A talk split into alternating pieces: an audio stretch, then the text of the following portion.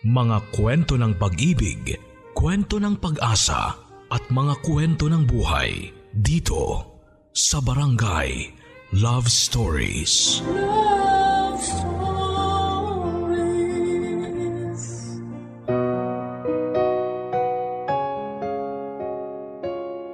Pag-ibig ang isa sa mga bagay na nagbibigay kulay sa buhay ng isang tao. Pag-ibig na pwedeng mauwi sa happy ending o di kaya ay sa isang mapanakit na karanasan. Hindi man natin alam ang kalalabasan kapag tayo ay sumugal sa pag-ibig na ito. Isa pa rin po itong experience na bubuo sa ating pagkatao. Pero minsan may mga tao yata talagang ipinapanganak na malas sa pag-ibig katulad na lamang ng letter sender natin ngayon na si Cyrus. Katulad natin ay nagmahal lamang siya ng tapat at umibig sa mga dalagang inakala niyang nakatadhana na para sa kanya. Kaso nga lang, may iba pa palang plano ang kapalaran para sa kanya. Kung ano ito, yan ang dapat ninyong abangan dito lamang sa mga kwento ng pag-ibig, buhay at pag-asa. Sa nangungunang Barangay Love Stories. Dear Papa Dudut Magandang araw po sa inyo. Ako po si Cyrus, 35 years old at isang marketing manager based dito sa Manila. Alam mo papadudot nasa punto na po ako ngayon ng buhay ko kung saan ay handa na akong bumuo ng sarili kong pamilya. Meron akong stable career at sapat na ipon. Marami na rin po akong naipundar para sa future ko. Ang kulang na lang talaga ay ang babaeng mamahalin ko at iyaharap sa altar. Aaminin ko papadudot na noong kabataan ko ay medyo magulo ang buhay pag-ibig ko. Marami akong naging girlfriend at marami akong babaeng nasaktan at marami rin namang mga babaeng nagpaiyak sa akin. Dati ang rason ko lang kung bakit ako naghahanap ng girlfriend ay upang meron akong may pakilala sa publiko. Para magkaroon ng companion at para na rin masagot ang sexual desires ko. Pero sa aking pagtanda ang mindset na ito ay unti-unting nagbago. Totoo ngang nagbabago ang isang tao sa paglipas ng panahon. Ngayon ay hindi na ako nagbabase sa itsura, sa yaman o sa kung ano ang maibibigay sa akin ng isang babae. Ang hinahanap ko ngayon ay isang babaeng mamahalin ako at mamahalin ko ng tunay. Isang babae na magkakaintindihan kami magbibigayan at sabay na magtataguyod ng isang simple pero masayang pamilya. Ang lahat ng ito ay nahanap ko po nang makilala ko si Myra. Nagtatrabaho siya bilang bank teller sa Pasay at una po kaming nagkita sa birthday party ng dati kong doormate. Actually ay marami kaming common friends ni Myra. Medyo malaki pero halos iisa lang ang circle of friends namin. Unang tagpo pa lang ay nagpalitan na kami kaagad ng contact number at mabilis na nagkagaana ng loob. Career driven si Myra papadudot dahil siya ang breadwinner ng kanyang pamilya. At palaging nauuna sa kanyang priority list ang trabaho at pamilya bago ang pangsariling kaligayahan tulad ng pag-ibig. Nahirapan pa akong ligawan siya pero hindi rin nagtagal ay unti-unti ko na rin naman siyang napaibig papadudot. Hindi siya yung tipo ng tao na romantic. Hindi siya mahilig sa mga mahabang tawagan at kwentuhan sa mga text message. Sayang lang daw kasi ang oras niya sa mga ganong bagay. Bumabawi naman siya tuwing nagkikita kami kapag magkasama kaming dalawa ay sweet siya at clingy. Ganong klaseng setup ang nakasanayan naming dalawa na okay lang naman sa akin. Dahil pareho naman kaming busy tuwing hindi kami magkasama. Tumagal na mahigit siyam na buwan ng relasyon namin papadudot. Doon ay naisip kong siya na talaga ang the one. Siya na ang babaeng pakakasalan ko at makakasama ko sa panghabang buhay.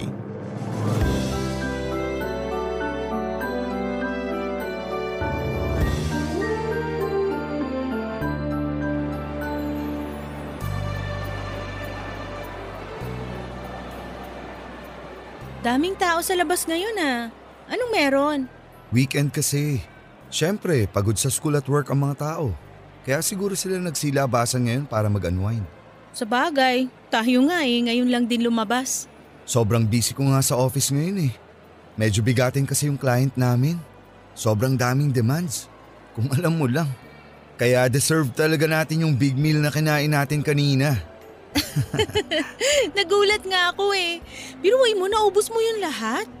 Saan ba napupunta yung mga kinakain mo eh? Wala naman akong makitang taba sa katawan mo.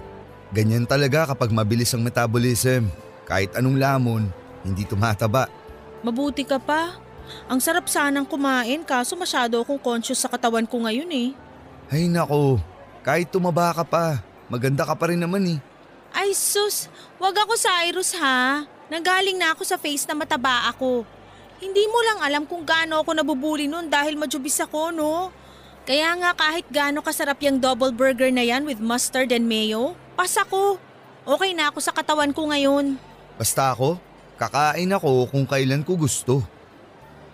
Ay, teka, anong oras na ba? Bakit? Wait lang check ko.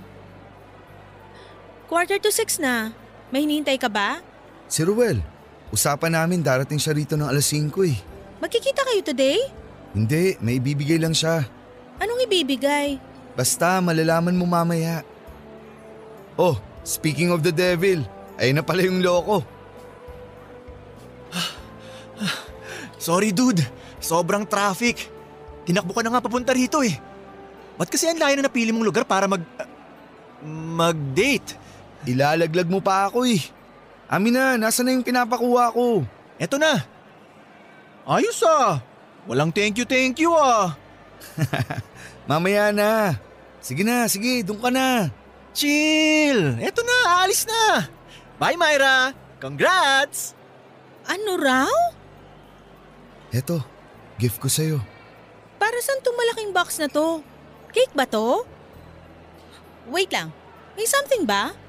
Wala naman tayong sineselebrate, di ba? Wala naman ako nakalimutan or what, no? Wala naman, pero may gusto lang akong ibigay sa'yo. Wow, ang sweet naman.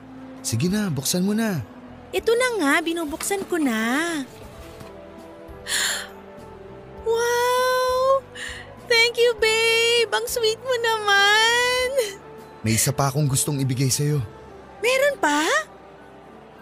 Hala! Hoy! Ba't ka lumuluhod dyan? Myra, matagal ko nang gustong gawin to. Babe, tumayo ka nga dyan. Nakakahiya. Tingnan mo nga, pinagtitinginan na tayo ng mga tao. I love you so much, babe. Will you marry me? Kapag hindi ka tumayo dyan, iiwan kita rito. Pero babe! I'm sorry, pero hindi kita masasagot ngayon.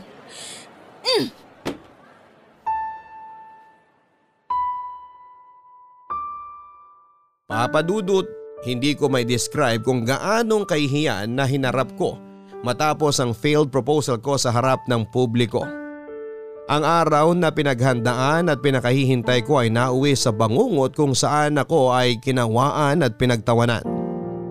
Pero maliban sa labis na kahihiyan ay nanaig pa rin ang sakit na nararamdaman ko sa katotohanang tinakbuhan ako ni Myra at hindi nito tinanggap ang alokong kasal. Matapos ang nangyari ay ilang linggong hindi nagparamdam at hindi nagpakita sa akin si Myra. Hindi niya binabasa ang mga messages ko sa kanya at hindi niya sinasagot ang tawag ko. Ayaw din niya akong harapin tuwing pinupuntahan ko siya sa bahay nila. Sa mga araw na hindi nagpapakita sa akin si Myra ay nilamon ako ng depresyon. Nag-file ako ng leave sa trabaho para magkulong sa bahay. Sa mga panahon na yon ay hindi ko alam kung ano ba talaga ang status namin ni Myra. Matapos niya akong hindian. Hindi ako sigurado kung ah, kami pa ba o kasabay ng pagtalikod niya sa proposal ko ay ang pagtatapos na rin ng relasyon namin. Three weeks ang lumipas bago nagparamdam sa akin si Myra Papadudut. Nagpunta siya sa bahay para kausapin ako at ipaliwanag ang naging desisyon niya. Ayon kay Myra ay masyado para umaaga para pag-usapan ng tungkol sa kasal. Hindi pa raw siya handang iwan ang pamilya niya at ang mga responsibilidad niya sa kanila. At isa pa ay gusto niya muna akong kilalanin ng mabuti bago niya ako pakasalan. Humingi rin siya ng tawa dahil tinakbuhan niya ako sa gitna ng proposal. Nagulat lamang daw siya sa nangyari at hindi niya alam kung papaano mag-react mula rito. Sa huli papadudot ay pinatawad ko na lamang si Myra. Dahil una ay mahal ko siya at pangalawa ay may punto naman siya. Na siyang sinang-ayunan ng kaibigan kong si Ruel. Well, naiintindihan ko naman si Myra. Hindi sa kinakampihan ko siya pero usually kasi, lalo na sa mga breadwinner sa pamilya nila, hindi nila priority ang love life eh. Ang gusto nila, bago sila lumagay sa tahimik, dapat matapos muna nila responsibilities nila para masabing tahimik na talaga sila. Sa case ni Myra, tulad nga ng sinabi mo, hindi pa siya tapos sa pamilya niya. Kaya siguro, ayun, tinakbuhan ka. Oo na, may point na kung may point. Pero ang sa akin naman, why prolong it, di ba? Kung mahal mo naman talaga yung tao at sigurado ka na sa kanya, ba't hindi mo pa papakasalan? Mahal mo at sigurado ka. Ikaw yun. Eh siya, mahal ka ba? At sigurado ba siya? Anong gusto mong palabasin? Dude, tanong lang yun ha. Walang halong mali siya, okay? Kailangan kasi natin i-consider lahat ng possibilities eh. Kaya nga tayo nandito at nagiinom, di ba? Para pag-usapan kung bakit ganun na nangyari. Pero ayusin mo naman yung mga tanong mo, dude. Pinag-overthink mo ako lalo eh. Okay, sorry, sorry. My bad. Eh ito kaya, paano kung may traumatic experience na pala siya dati pagdating sa mga marriage proposals? Anong ibig mong sabihin? Tulad ng, For example, namatayan siya ng fiancé. O baka may nag-propose sa kanya tapos iniwan lang siya. Or tinakbuhan siya sa altar. Ganun. alam mo, pwede ka nang maging writer. Ang lawak ng imagination mo eh.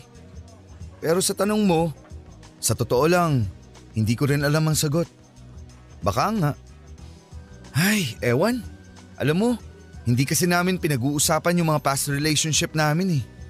Hindi rin naman kasi ako nagtatanong. Para saan pa, di ba? Ako na yung present boyfriend niya. Bakit ko pa uungkatin yung mga lalaki sa buhay niya? Hmm, may punto ka naman.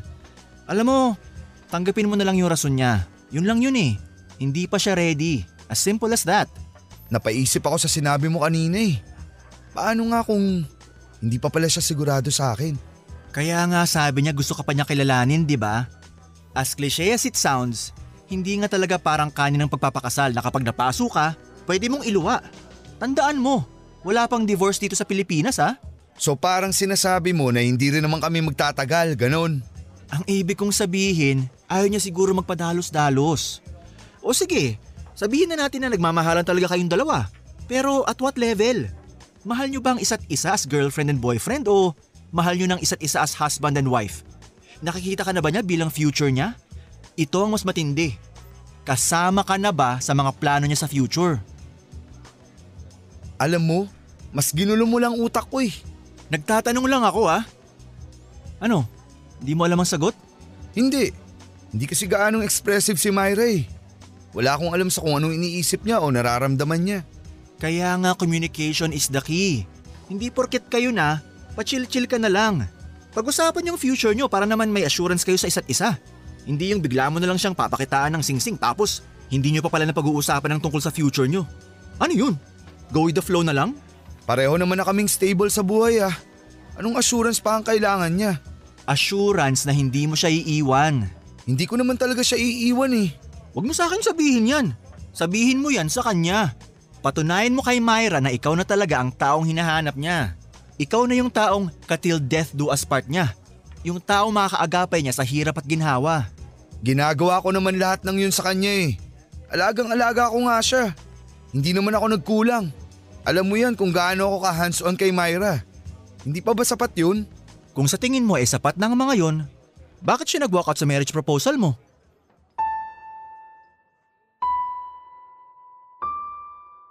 Papadudod sa kabila ng pagtanggi ni Myra sa marriage proposal ko ay nanatili pa rin naman kami bilang magkasintahan.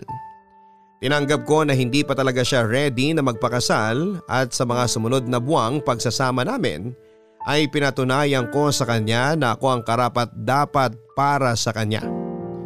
Katulad nga ng sinabi ni Ruel ay may kanya-kanyang priority sa mga tao at handa akong maghintay sa araw kung kailan ay ako na ang priority ni Myra sa buhay niya. Mas tumibay ang relasyon naming dalawa ni Myra Papadudut.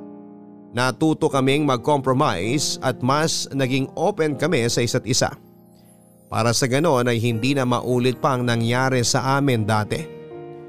Umabot ang relasyon naming dalawa ng halos isang taon. Sa pagsasama namin yon ay pahapyaw kong ipinapahiwatig sa kanya ang kagustuhan ko ng magpakasal. After all ay hindi na kami buwabata papadudot.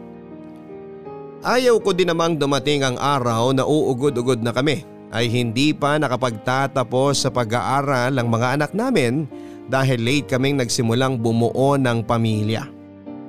Hindi ko naman minamadali si Myra papadudod. Naghihintay ako pero indirectly ay binibigyan ko siya ng mga ideas na malapit na akong mag-propose muli sa kanya. Ayoko nang magulat siya at takbuhan ulit ako kaya siniguro kong sa pangalawang pagkakataon ay iibahin ko na ang atake ko. Naging pribado ang second proposal ko kay Myra Papadudut para hindi siya ma-pressure at hindi na ulit mapahiya. Kung sakaling makatanggap muli ako ng masamang balita Papadudut. Pero nadurog ang puso ko sa naging sagot sa akin ni Myra ng araw na mag-propose ulit ako sa kanya. Barangay Love Stories. Barangay Love Stories. Private and intimate. Ito ang naging tema ng second marriage proposal ko kay Myra Papadudut. Sa tulong ng connections ni Ruel ay dinala ko si Myra sa isang kilalang restaurant na merong alfresco setting. Nang araw na yon ay inakala ni Myra na isi-celebrate lang namin ang aming anniversary. Walang may alam ng plano ko papadudot maliban kay Ruel. Nakahanda na noon ang lahat. Nagkalat ang rose petals sa paligid na dinagdagan pa ng kandila at heart-shaped balloons para mas maging romantic ang atmosphere. Naging maganda naman ang dinner date namin papadudot at masasabi kong love is in the air ng mga oras na yon. Lalo na tinaharana pa kami ng sweet and romantic na jazz music. Sobra ang kaba ko noon papadudot habang kinakapa ang singsing sa bulsa ko. Lumuhod ako sa harap ni Myra. Pero bago ko pa man siya tanungin ng will you marry me ay inunahan na niya ako. Nakipaghiwalay siya sa akin.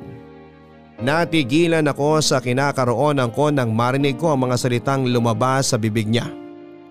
Gusto na niyang makipaghiwalay sa akin papadudot.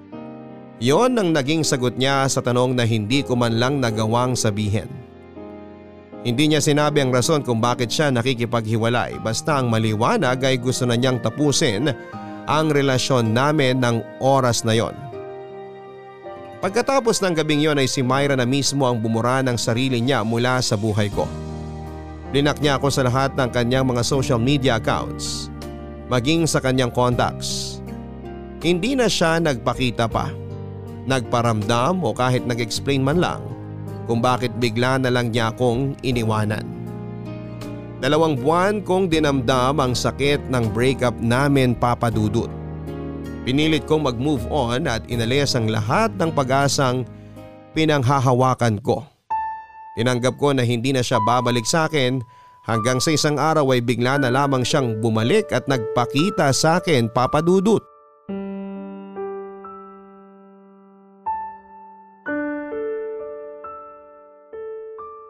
Myra, mabuti naman nagpakita ka na ulit.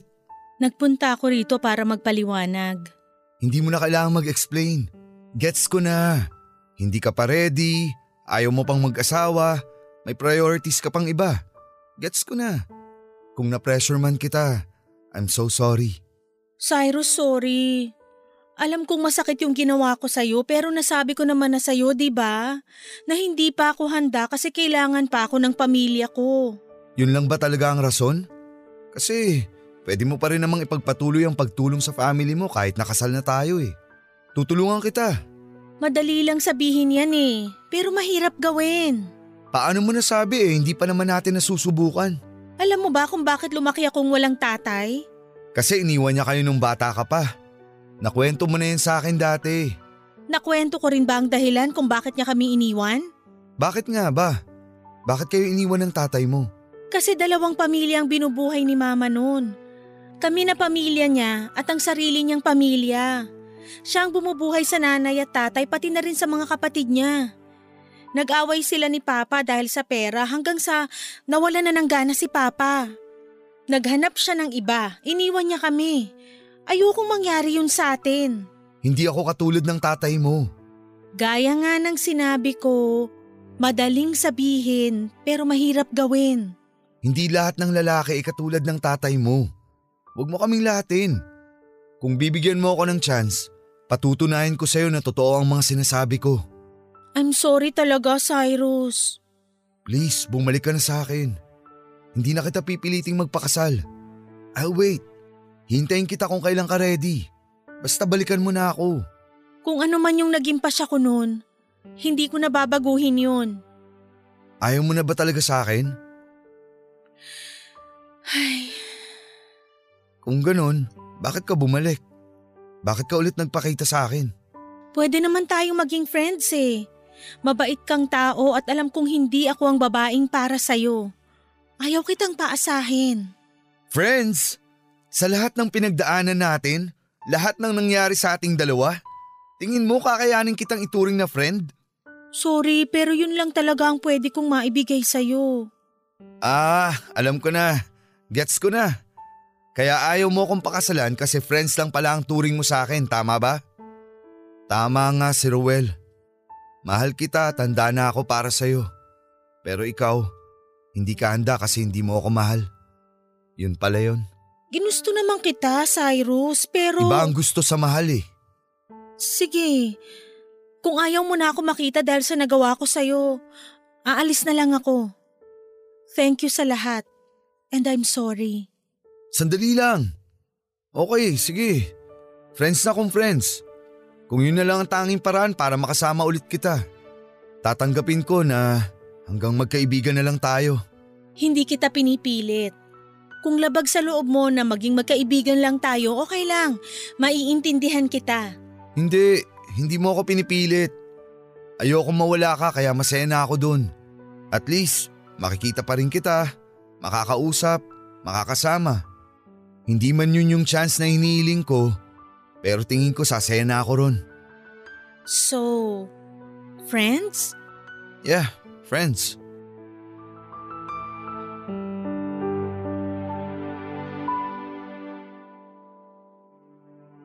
Papadudot oo na marupok ako. Tinanggap ko ang friendship na alok sa akin ni Myra. Nasa punto na ako noon na gagawin ko ang lahat bumalik lamang siya sa akin.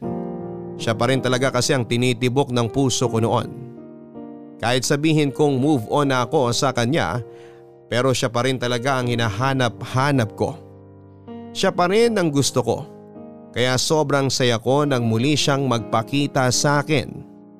Tinanggap ko siya pabalik kahit na pagkakaibigan na lamang ang kaya niyang i-offer. Pero hindi normal na pagkakaibigan ang nangyari sa amin papadudot. Hindi ginagawa ng tipikal na magkaibigan ang nangyayari sa amin noon kahit na ang label lang namin sa isa't isa ay friends. Actually ay kulang ang label na yon. Ang dapat na tawag sa amin ay friends with benefits. Dahil bukod sa pagiging magkaibigan ay meron pang nangyayari sa aming dalawa kahit na wala na kaming relasyon. Nakikita na lamang kami noon kapag tinatawag kami ng init ng laman. Alam ko papadudot na noong mga panahong yon ay ginagamit na lamang ako ni Myra para sa pansarili niyang pangangailangan. Naging one-sided na lamang ang bawat interaction naming dalawa. Alam ko sa sarili ko ang katotohanan yon pero naging in denial ako dahil umaasa pa ako noon na may babalik pa namin ang dating kami. Pero sa pagtagal ng ganong klase naming setup ay naramdaman kong para na lamang akong karinderya na sakalang niya pinupuntahan tuwing nagugutom siya.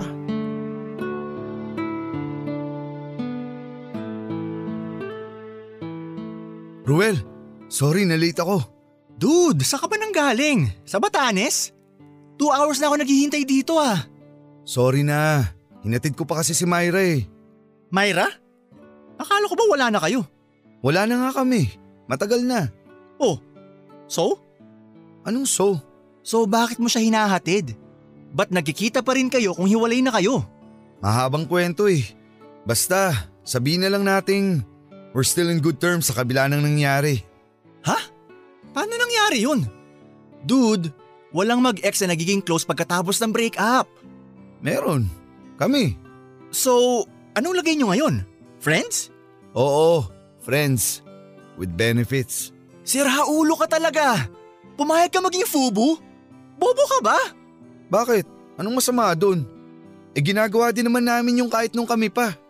Nung kayo pa, pero iba na ngayon. Wala na kayo. Uulitin ko ha. Wala na kayo. Oh, tapos? Anong punto mo? Nabobobo ka na nga ata talaga. Yun ba nagagawa ng pag-ibig? Dude, ginagamit ka niya for pleasure. Ayaw niya mag-commit sa'yo pero gusto niya magstay para gawin kang parausan. Naisip mo ba yun? O naisip mo pero ayaw mo lang i-acknowledge kasi mahal mo pa siya? Alam mo, ginusto ko naman yung setup namin eh. Wala naman akong reklamo doon. Wala rin siyang reklamo kaya wala nang problema doon. Walang problema ngayon. Pero kapag nakahanap na siya ng ibang lalaki tas bigla kanyang iwan. Oh, ano? Nakikita mo na ba yung problemang sinasabi ko? Ready naman ako sa consequences eh. Tsaka wala pa tayo doon. Hayaan mo na lang ako. Bahala ka sa buhay mo. Matanda ka na para dyan. Basta kapag dumating yung araw na sinasabi ko, huwag mo akong maiyak-iyakan ha. Sira, kailan ba ako umiyak sa'yo? Wala pa. Kasi dati ginagamit mo isip mo. Ngayon ewan ko lang kung saan mo naiwan ang utak mo. Di ka na nag-iisip na maayos. To naman, suportahan mo na lang ako. Hindi ako sumusuporta sa mga bobo. Tara na nga. Saan ba tayo inom? Siyempre, sa dati. Gusto ko ng beer eh. Ako rin. Kailangan ko ng alak. Sumakit ulo ko sa pinaggagawa mo. Nababaliw na yata tong kaibigan ko eh. Maiintindihan mo rin ako once na na-inlove ka na. Huwag mo ako igaya sa'yo no. Hindi ako nagpapauto sa pag-ibig. Okay, sabi mo eh. Dalawang buwan ang tinagal ng pagiging friends with benefits namin ni Myra Papadudut. Wala kaming ibang ginawa kundi puro sex at wala ng iba. Kung may bayad nga lang ang bawat pagsasama namin ni Myra gabi-gabi ay baka may pambili na ako ng bagong release na smartphone sa merkado. Yun nga lang ay hindi ko siya mahindian sa gusto niya papadudot. Dahil nga gusto ko rin naman ang ginagawa ko noon. At kahit masahol pa sa bagay ang trato niya sa akin ay may natitira pa rin akong pagtingin sa kanya. Masakit man ang katotohanan yon ay tinanggap ko na lamang na hanggang doon lang ang magiging papel ko sa buhay ni Myra. Maniwala kad sa hindi ay sinubukan ko ulit na ligawan noon si Myra. Naghabol ako sa kanya pero tuwing binubuksan ko ang topic ng relationship ay pilit niya itong iniiwasan. Nang mapuno na siya ay inamin niya sa pagmumuka kong wala na siyang nararamdamang pagmamahal sa akin. Nilalapitan lang niya ako para sa panandali ang aliw at hanggang doon na lamang talaga aabot ang relasyon naming dalawa. Siguro nga ay tama si Ruel na nabobobo ako dahil sa pag-ibig dahil matapos akong masampal ng masakit na katotohanan ay hinayaan ko lang si Myra na ipagpatuloy namin ang kung anuman ang meron kami noon. Hanggang sa naging matumal na ang pagkikita namin dalawa at dumating ang araw na tuluyan na siyang hindi nagpakita pa sa akin, Papa Dudut. Barangay Love Stories. Barangay Love Stories.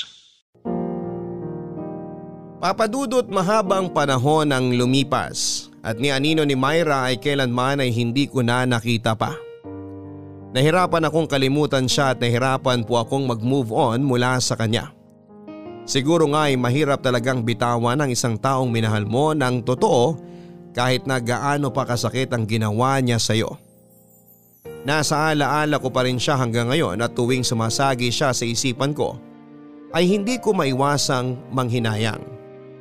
Napapatanong ako kung saan ako nagkamali at kung saan nagsimulang masira ang relasyong sinimulan namin na inakala kong panghabang buhay na. Aaminin ko sa iyo papadudot na nawala na ako noon ng ganang maghanap ng ibang taong mamahalin. Sa edad kong ito ay para bang nawala na ako ng motivation na kumilala ulit ng bago. Back to zero na naman kasi ako. Kailangan ko na namang magumpisa sa pinakasimula. Kailangan ko na namang kumilala ng bagong tao. Kunin ang kanyang tiwala at mahalin ang kung anuman ang meron siya. Iniisip ko pa lamang ang mga bagay na ito ay nararamdaman ko na ang pagod. Ayaw ko nang umulit pa sa simula lalo na kung hindi naman sigurado kung siya na ba ang makakasama ko hanggang sa dulo. Pero hindi ako makakahanap ng panibagong pag-ibig kung wala akong gagawin. Dahil sa kagustuhan kong makabuo ng sariling pamilya ay muli kong binuksan ang puso ko.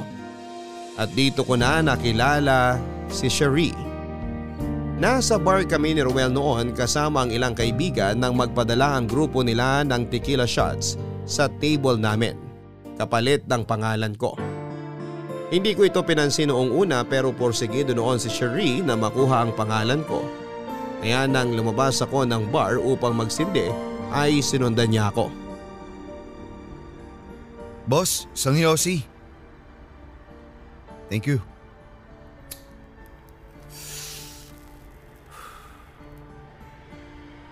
May lighter ka?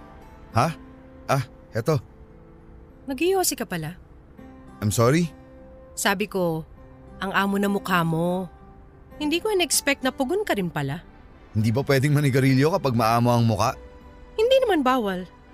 Hindi lang pumasok sa isip ko nung nakita kita kanina sa loob. Hmm, okay. Hindi yata nasabi ng server kanina pero ipinapatanong ko pala kung anong pangalan mo. Ikaw yung nagbigay ng tequila shots sa amin? Yep. So ano nga ang pangalan mo?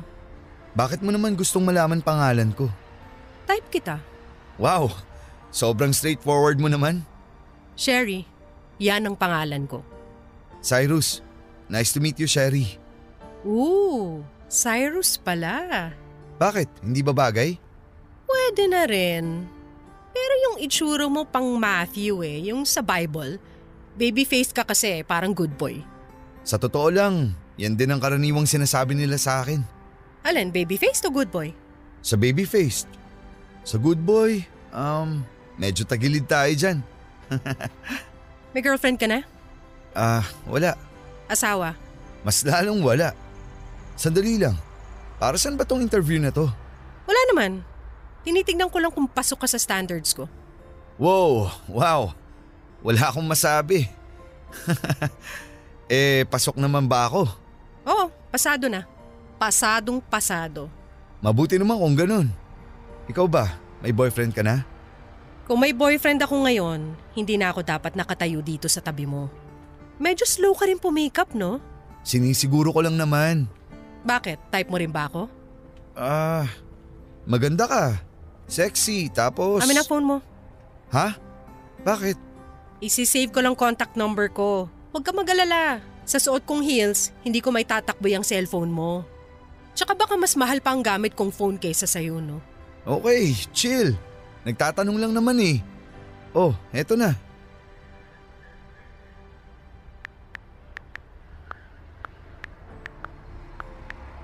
Hmm, ayan. Aantayin ko message mo ha. Maiwan na kita dyan. Balik na ako sa loob.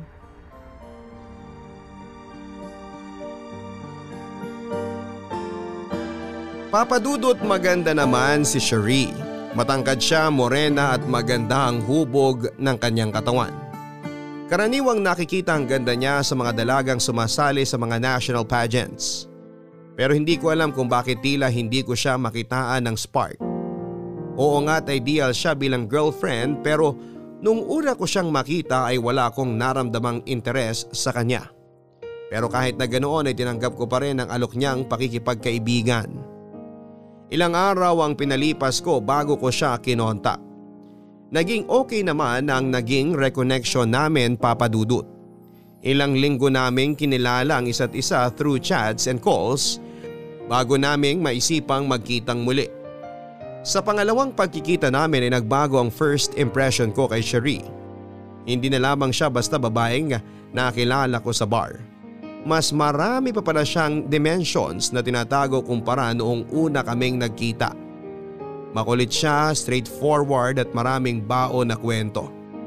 Malawak ang knowledge niya sa mga bagay-bagay kaya kahit na anong topic ang ibato mo sa kanya ay kaya niyang sumabay. Politics man, sports, science at maging showbiz. Nakikita ko sa personality niya na hindi kanya uurungan kahit na mas malaki ka pa kesa sa kanya.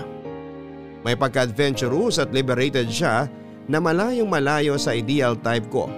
Pero hindi ko alam papadudod kung bakit habang tumatagal ay unti-unti na rin akong nagkaka-interes sa kanya. Alam kong nung unang magkita kami ay interesado na siya sa akin. Kaya sinubukan kong iwasang magbigay ng motibo sa kanya para hindi siya mag-assume at masaktan. Pero habang nakikilala ko ang personality niya papadudot, ay nakabuo na rin ako ng feelings para sa kanya.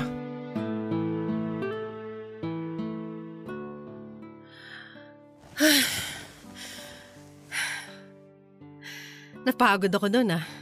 Satisfied? Hmm, pwede na. Anong pwede na? Ikaw ah, nakakababa ka naman ng self-confidence. Biro lang. Wala ka bang tiwala sa sarili mo? Alam mo, ang layo-layo talaga na naging first impression ko sa'yo sa totoong ikaw. Ano bang first impression mo sa akin? Yung totoo? Akala ko boring ka. Boring? So bakit mo ako nilapitan nun kung boring naman pala ang tingin mo sa akin? Di ba nga sabi ko sa'yo type kita? Wala naman akong pake kung ano man ang personality mo. Basta gusto kita, period. Eh ngayon, ano nang masasabi mo tungkol sa akin? Maamo pa rin ang itsura mo pero wild. Nakakatuwa nga eh. Parang unang tingin sa'yo maamong tupa tapos pagdating sa kama, daig mo pa ang tigre. Asset ko yan. Oh, huwag masyadong lumaki ang ulo ah. Hindi nga, seryoso. Yung last girlfriend ko nga, ito lang pala ang habol sa akin eh. Akala ko love niya ako. Katawan ko lang pala ang mahal niya. Ang sad boy naman. Ano bang nangyari? Ba't kayo naghiwalay? Ayun nga, gusto lang niya ng sex. Nung nag-offer ako sa kanya ng kasal, biglang nawala na parang aswang. Nakakala mo hinaina ng bawang. Takot na takot sa singsing. Ang sabi, priority daw muna niya pamilya niya. Pero hindi naman ako maiwan. Kasi nga, gusto tong katawan na to. Itong braso na to. Itong abs. Itong dibdib. Itong… Oh, tama na. Gets ko na. Mabalik tayo. Gaano kayo katagal bago kayo naghiwalay? Alam mo, wag na natin pag-usapan yan. Past is past.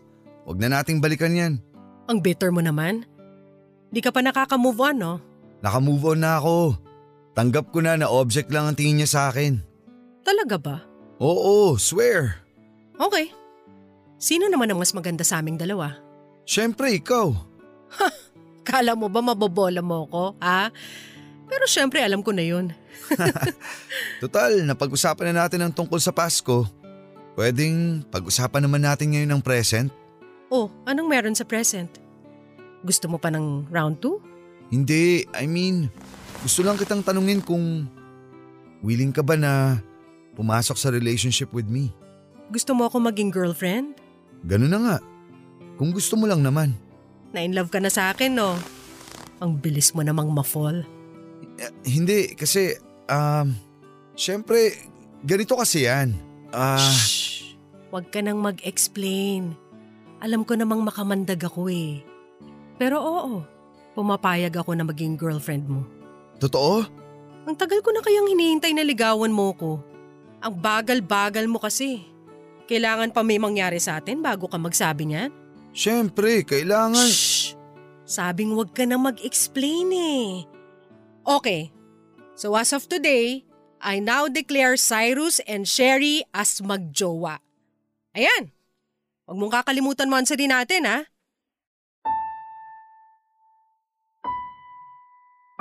Papadudot hindi na ako pinahirapan pa ni Cherie. Agad niya akong sinagot at hindi ko man inaasahan pero bigla kaming nag-click sa isa't isa. Pero aaminin ko po sa inyo na noong simula ay hindi pa ako noon 100% sure sa nararamdaman ko kay Cherie. Maaring infatuation lamang ito dahil kung ikukumpara ko ang feelings na nararamdaman ko kay Myra ay iba siya sa nararamdaman ko para kay Cherie. Ganun pa man ay alam ko sa sarili ko na may gusto na ako sa kanya noon. Hindi ko lang sigurado kung love ba ito o baka ginagawa ko lamang siyang coping mechanism upang tuluyang makapag-move on mula kay Myra. Pwede nating sabihin na ginagawa ko siyang rebound. Oo, alam kong hindi magandang pakinggan ang term na ito sa isang relasyon pero naniniwala ako na lahat tayo ay matututo namang magmahal. Kung ako nga ang papipiliin sa katanungang mahal ka o mahal mo, mas pipiliin ko ang taong mahal ako dahil katulad nga ng sinabi ko ay meron pa akong pagkakataon na kilalanin at mahalin ang taong mahal na ako. Umabot ng anim na buwan ang relasyon naming dalawa ni Cherie Papadudut. Sa pagsasama naming yon ay naramdaman ko mula sa kanya ang genuine love na inaasahan ko. Sa aming dalawa ay mas matimbang ang ibinibigay niyang pagmamahal sa akin kesa sa ibinibigay ko sa kanya. Pero sinubukan ko namang gawin ang lahat para hindi niya maramdamang taken for granted siya. Lumipas pa ang mga buwan ay biglang nakaramdam ng sintomas ng pagbubuntis si Cherie. Nagpa-check up kami sa OB at doon nga ay nakumpirma namin na nagdadalang tao na siya. Sabay kami nag-celebrate sa nalaman naming balita papadudot. Doon din ay sinimulan ko ng pagplanuhan ang marriage proposal ko sa kanya. Sabi ko sa sarili ko ay siya na ang babaeng pakakasalan ko. Yun nga lang papadudot sa sumunod na araw ay bigla na lang nawala si Sherry na parang bula at kailanman ay hindi na nagpakita sa akin. Barangay Love Stories. Barangay Love Stories. Papadudod sa pangalawang pagkakataon ay muli akong tinakbuhan ng isang babae. Para nga lang akong nakaramdam ng deja vu dahil nangyari na sa akin dati ang ginawa sa akin ni Cherie. Hindi naman ako matatakoting tao pero hindi ko alam kung bakit lapitin ako ng mga mahilig mang ghost. Karaniwan sa magkakarelasyon kapag nalaman nilang buntis ang babae ay ang lalaki ang biglang nawawala at tumatakbo sa kanyang responsibilidad. Sa kaso ko papadudot ay iba, babae ang biglang nawala matapos niyang malamang buntis siya. Sa pagkakataong yon ay tinanong ko na ang sarili ko kung ano ba ang mali sa akin at palagi na lamang akong iniiwan. Hindi ko alam kung kulang ba ang ibinibigay kong effort at hindi pa ba sapat. Ang kung ano ang meron ako kaya bigla na lamang akong iniiwan ng mga tao. Para akong laruan na pagkatapos pagsawaan ay basa-basa na lamang iniiwan. Papadudod sinubukan kong hanapin si Cherie at hindi ko siya pwedeng basta pakawalan nang wala man lang explanation dahil dala rin niya ang anak ko at masyadong unfair para sa akin na ilayo niya ang bagay na matagal ko nang hinahangad. Ang magkaroon ng pamilya. Yun nga lang ay wala na si Cherie sa dati niyang inuupahan. Burado na rin ang mga social media accounts niya at maging ang personal number niya ay out of reach na. Ang nakakainis ay ni wala akong kakilala sa mga kaibigan at pamilya niya na pwede sanang malapitan dahil hindi niya ako ipinakilala sa kanila. O ano? Kumusta nang iniwan? Masaya ka? Tuwang-tuwa ah. Baka magpa-party ka pa niyan ha? Pini-playtime lang naman kita eh. Masyado kang seryoso. Ano nga? Kumusta ka na? Eto, broken na naman for the second time. Hindi kaya kara mo na yan kasi nung kabataan natin, ikaw yung laging nangiiyon sa mga babae? Sabi sa'yo eh, babalik din sa'yo yung mga pinaggagawa mo noon. Ikaw na tuloy ang iniiwan ngayon. Huh, mabuti pa ako. Good boy lang. Kaya kahirap magka-girlfriend eh. Masyado kang pag-good boy. Huwag mo nga ipasa sa akin ng topic. Ikaw tong kinukumusta ko eh. Kung nagpunta ka rito para asarin lang ako, umuwi ka na lang. Ganyan ang banding. Para saan pat na-invento ang kaibigan kung hindi kayo mag-aasaran, di ba? ano ba talaga? Ba't ka nandito? Kinukumusta nga kita, di ba? Pangatlong beses ko nang sinabi yan. Paulit-ulit? Hindi nga ako okay. Hindi pa ako okay, okay? Gusto mo bang mag-inom mamayang gabi? Free ako. Wala ako sa mood lumabas. Hindi mo na ba talaga siya nahanap? I mean, si Sherry? Wala na eh. Para siyang magic trick na bigla na lang nawala. Ang mga magic trick hindi yan nawawala. Itinatago lang yan ng magician mula sa audience. Kaya huwag ka mawala ng pag-asa. Hindi mo lang siya makita ngayon pero nandito lang yan sa Pilipinas. Hindi na nga si Sherry ang habol ko eh. Yung batang dinadala niya. Yung anak ko ang gusto ko. Anong plano mo ngayon? Hindi ko alam. Hindi ko alam kung saan ako magsisimula eh. Maliit man tignan ng Pilipinas sa mapa, para sa isang tao, malaki pa rin yan. Saan lupalop ko ngayon hahanapin si Sherry? Ano ka ba? Sabi nga nila maliit lang ang mundo eh. Sure ako, magkikita at magkikita rin kayo. Ang daya niya. Sobrang daya. Anong karapatan niyang ipagkait sa akin ng anak ko? Alam mo namang yun ang matagal ko ng wish, di ba? Mahirap kasi magsalita eh. Hindi natin alam kung anong rason ni Sherry. Wala tayong alam kung anong balak niya sa bata. Hindi kaya plano niya magpalaglag? Imposible yun. Sobrang saya niya nung malaman niyang buntis siya eh. Madali lang magpanggap na masaya. Nakaya nga niyang magpanggap na mahal ka eh. Maging masaya pa kaya. Hindi niya gagawin yun. Tingin mo, masyado ba akong mapagtiwalang tao? Bakit ang dali kong maloko, dude? Ang laki kasi ng tiwala mo sa mga tao eh. Tandaan mo, hindi lahat na nakakasalamuha mo ay mabait. Marami dyan ang tuso rin. Puno ng ambisyon. Puno ng pangangailangan. At gagawin nila ang lahat para makuha nila yung gusto nila. Ano nang gagawin ko ngayon, Roel? Ano ba dapat ang ginagawa mo kung gusto mong mahanap ang isang bagay? Eh di maghanap ka. Saan ako maghahanap? Doon, sa ilalim ng kama mo. Baka sakaling nandun nagtatago si Sherry. Ito naman parang gago eh. Ano ka ba? Kung alam ko lang kung saan tayo maghahanap, eh di matagal na sana nating nahanap si Sherry. Magsimula ka sa mga lugar na pinupuntahan yung dalawa dati. Mga lugar na nababanggit niya or yung mga lugar na napag-usapan yung gusto niyong puntahan. Basta dude, kung gusto mo talagang makita ang anak mo kay Sherry, gawin mo ang lahat. Yan ang pangarap mo, di ba? Eh di habulin mo. Huwag kang mawala ng pag-asa.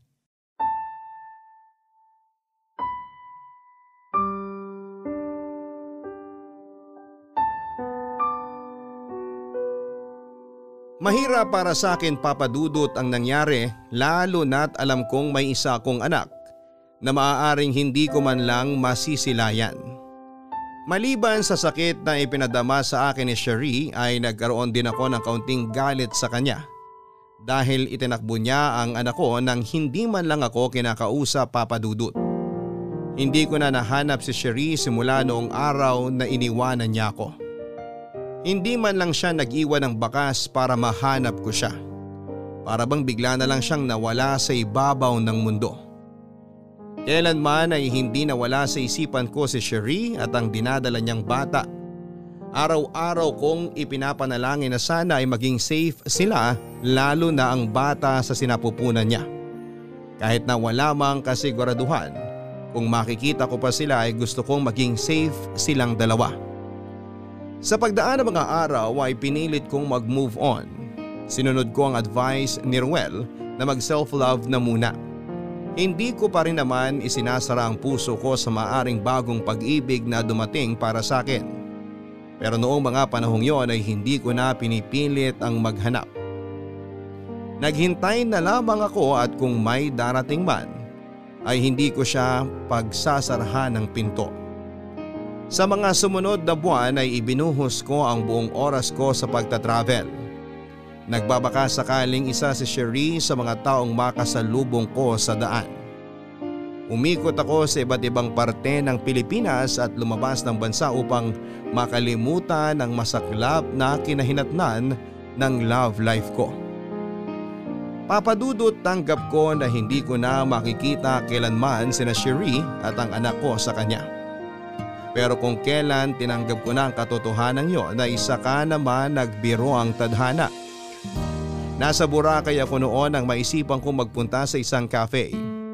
Favorite place ito ni Myra tuwing nagpupunta kami noon sa Boracay dahil sarap na sarap siya sa specialty nila na ubi pancake. Sa lugar na yon mismo ay nakita ko si Sherry papadudot, buhat-buhat ang isang baby.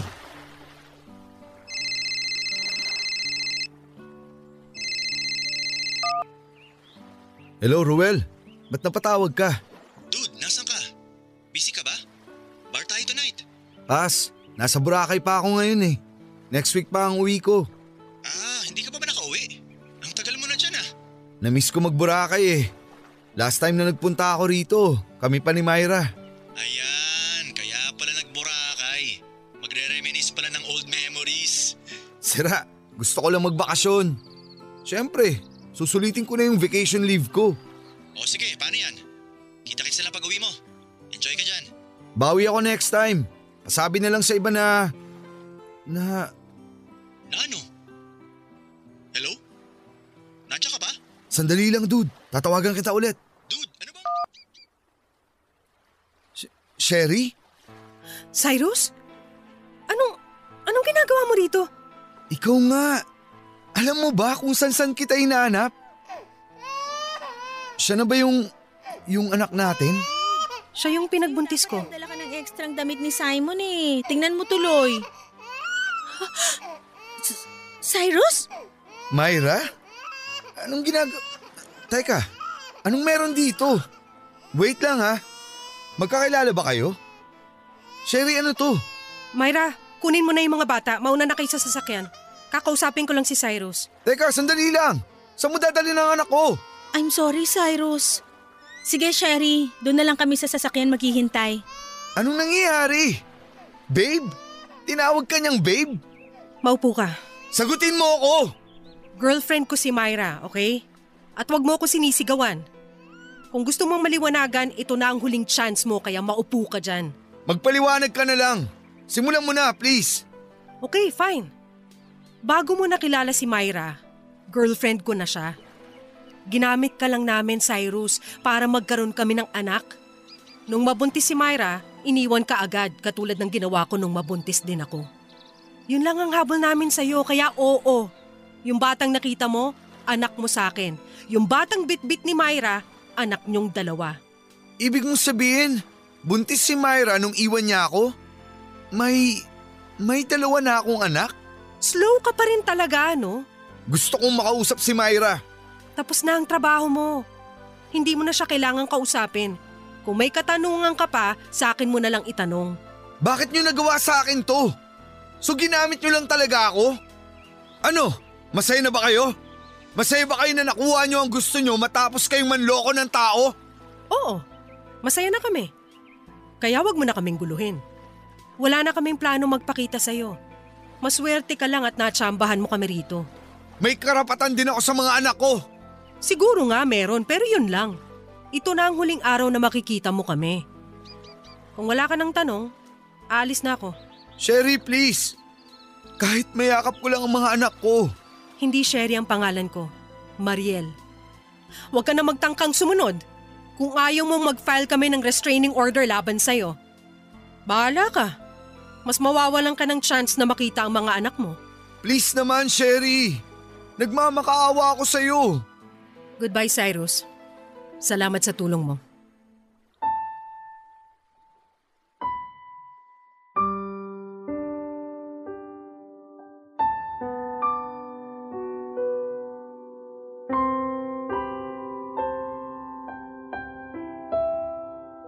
Papadudot ilang taong kong ipinanalangin at hiningi na magkaroon ako ng sariling pamilya.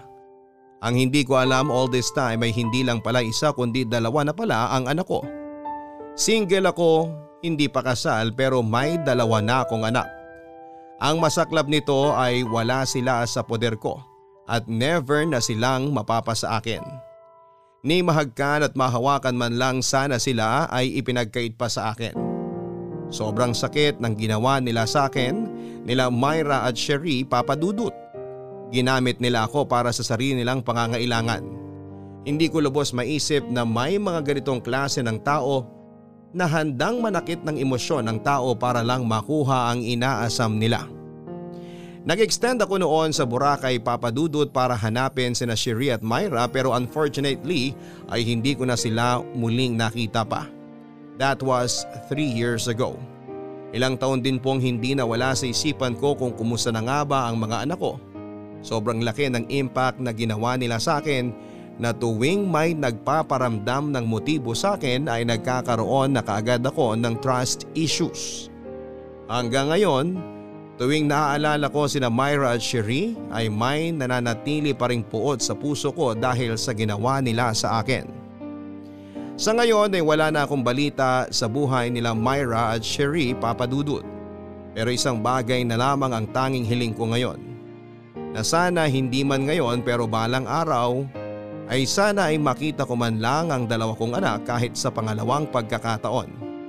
Nananatili pa rin po akong single ngayon pero alam kong darating ang araw na makakahanap rin ako ng babaeng mamahalin ko ng totoo. At hindi dahil may gusto siyang makuha mula sa akin. Palang araw ay magkakaroon din ako ng pamilya at kung kailan yon ipagkakaloob sa akin ay hahayaan ko na lamang ang nakatataas na magpasya. Maraming maraming salamat po Papa Dudut at sa lahat ng inyong mga listeners. Hanggang dito na lamang po ang aking kwento. God bless sa inyong lahat and more power. Ang inyong forever kapuso at kabarangay, Cyrus. Scam, pati pala sa love life ay meron po nito. Mahirap mabiktima ng fake love at fake promises mula sa mga taong fake. Kaya mga kabarangay, paulit-ulit namin kayong pinapaalalahanan na surihing mabuti at kilalanin ang mga taong pinapapasok natin sa ating buhay. Hindi lang yan sa relationship kundi in general. Tama nga na hindi lahat ng tao ay may mabuting puso. Ang ilan sa mga nasa paligid natin ay hindi natin alam na baka may mga hidden agenda kaya doble ingat po tayo. Para naman sa letter sender natin na si Cyrus ay huwag kang mag-alala. Dahil bad experiences will teach you good lessons. Wish you all the best at sana eh balang araw eh makuha mo rin ang mga bagay na hinahangad mo sa buhay. Hanggang sa muli ako po si Papa Dudut sa mga kwento ng pag-ibig, buhay at pag-asa sa Barangay Love Stories number 1. Mga kwento ng pag-ibig, kwento ng pag-asa at mga kwento ng buhay dito sa Barangay Love Stories. Love